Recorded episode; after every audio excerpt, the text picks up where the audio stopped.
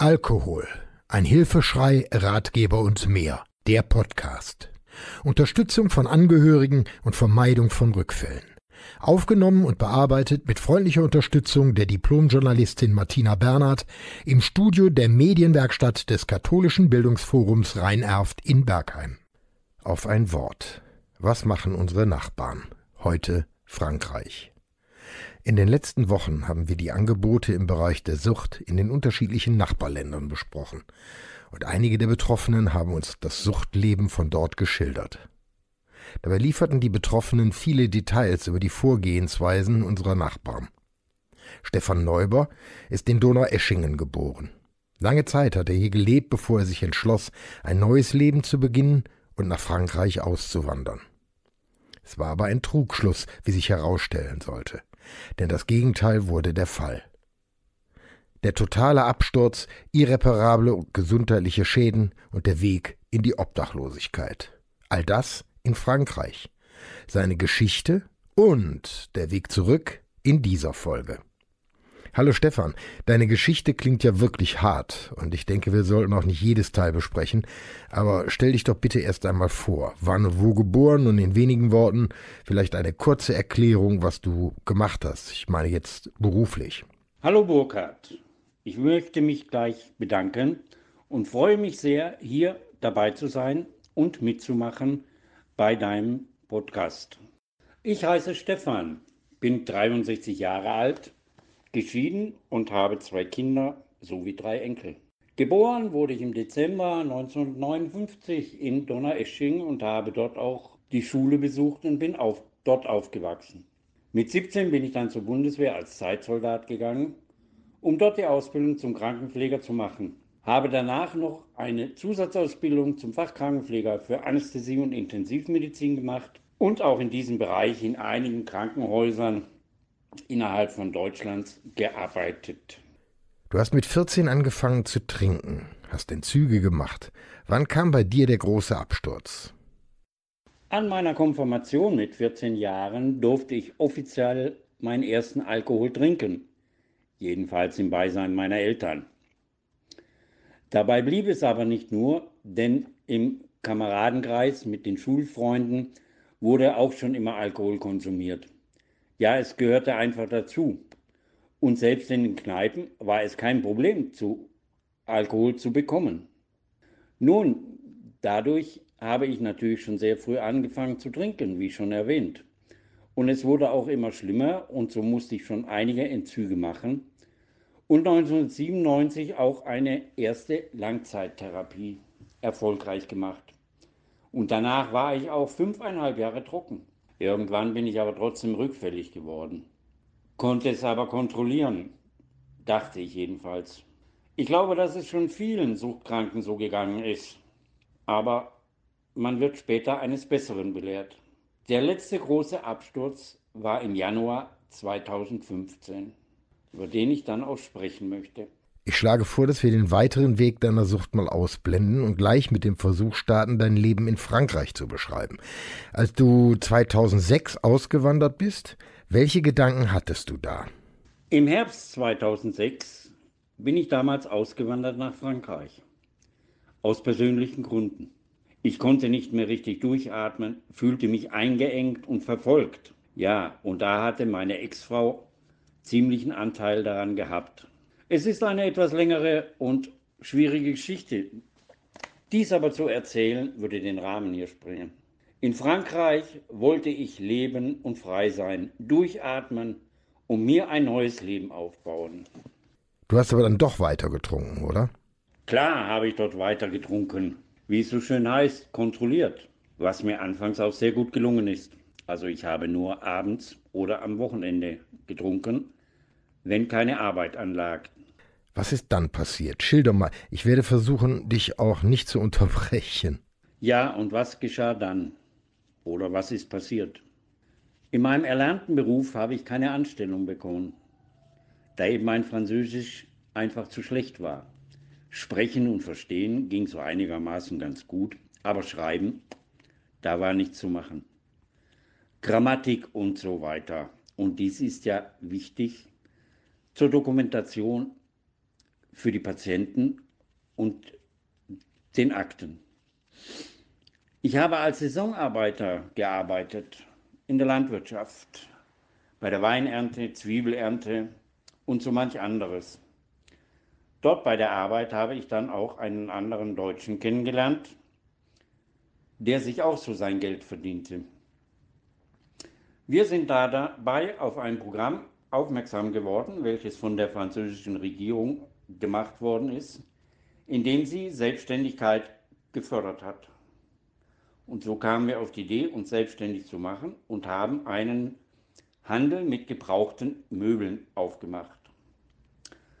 Der lief auch recht gut am Anfang und wir konnten gut davon leben. Ja, und dann fing es eben an.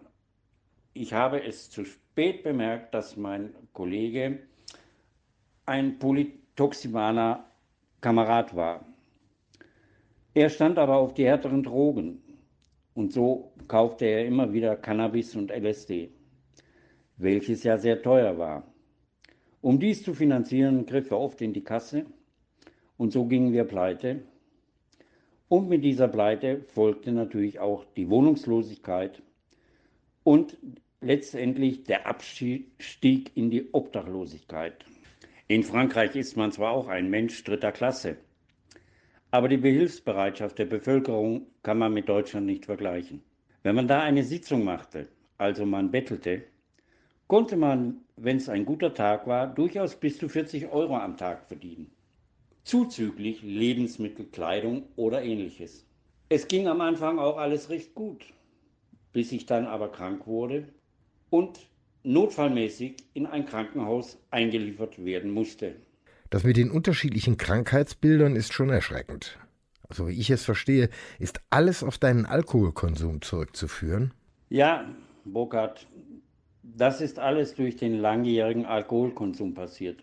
Viele denken ja nur, dass es die Leber, die Bauchspeicheldrüse oder das Gehirn betrifft. Aber man schädigt eben auch die ganzen kleinen wichtigen Nervenzellen in Händen und Füßen, die zuständig sind für das Gleichgewicht, Temperaturgefühl und letztendlich auch die Steuerung der Muskulatur sowie die Ernährung unserer Knochen. Ja, und so habe ich mir dann eben eine periphere Polyneuropathie zugezogen, und gleichzeitig danach auch einen Charcot-Fuß in beiden Beinen entwickelt. Oft wird die Polyneuropathie meistens von den Ärzten nur den Diabetikern zugesprochen, aber es gibt eben auch andere, die das auch kriegen können, wie zum Beispiel durch langjährigen Alkoholkonsum oder andere Vergiftungen der Nervenzellen. Wenn man dann dieses Krankheitsbild festgestellt wird, wird man immer gefragt, sind Sie Diabetiker? Und wenn man dann sagt, nein, dann schauen die Ärzte einen groß an und fangen an zu überlegen. Sag mal, wie war denn die Unterstützung in Frankreich? Wer hat dich dort unterstützt? Du hast mich gefragt nach der Unterstützung in Frankreich. Also ich kann nur sagen, ich fand sie sehr gut.